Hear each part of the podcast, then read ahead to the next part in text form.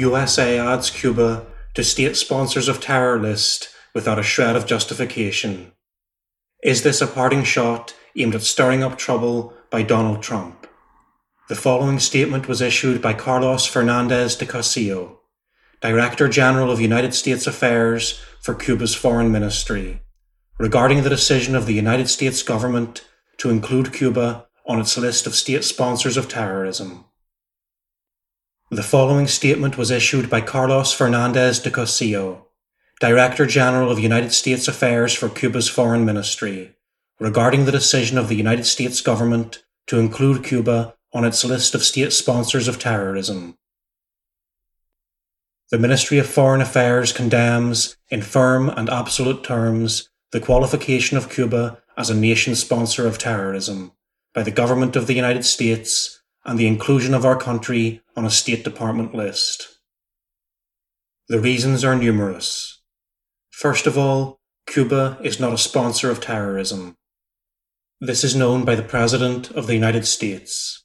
It is known by the Secretary of State, who deliberately lied yesterday when making the qualification. It is known by the officials of the Department of State and by the officials in the United States who are in charge of law enforcement issues. Another reason is that Cuba does not recognize the authority in the qualification list of countries issued by the State Department.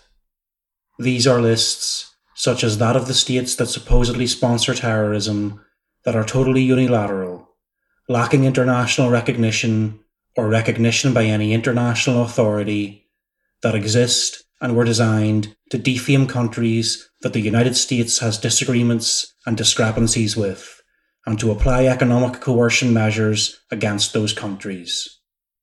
It is used as a pretext to punish countries, as in the case of Cuba, coercive economic measures that are applied to punish the Cuban people and to punish our nation. And an additional reason is that Cuba is a victim of terrorism, of terrorism that has been organised, financed, and perpetrated by the government of the United States, or by individuals and organisations that reside in the territory of the United States, or that operate from the territory of the United States with the tolerance of the authorities of that country.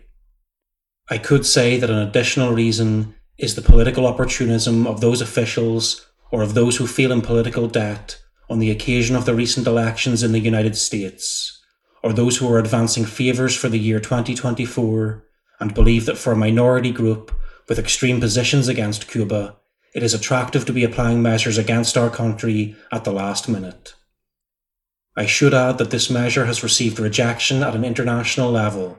It has had, of course, the rejection of the Cuban people, the rejection of many sectors within the United States, including prominent members of Congress, both the House and the Senate, including religious organizations in the United States and also some international organizations. There is an additional reason which is important to consider here. This measure is taken by an outgoing government with the obvious objective, clear to the whole world, of trying to impose obstacles to any future recomposition of relations between Cuba and the United States. It is a deliberate intention, and one that was obvious from the moment this qualification was first made against our country. We insist that it is a calumny, an insult against Cuba and that the Secretary of State deliberately lies when describing Cuba as a country sponsor of terrorism. 12th of January 2021.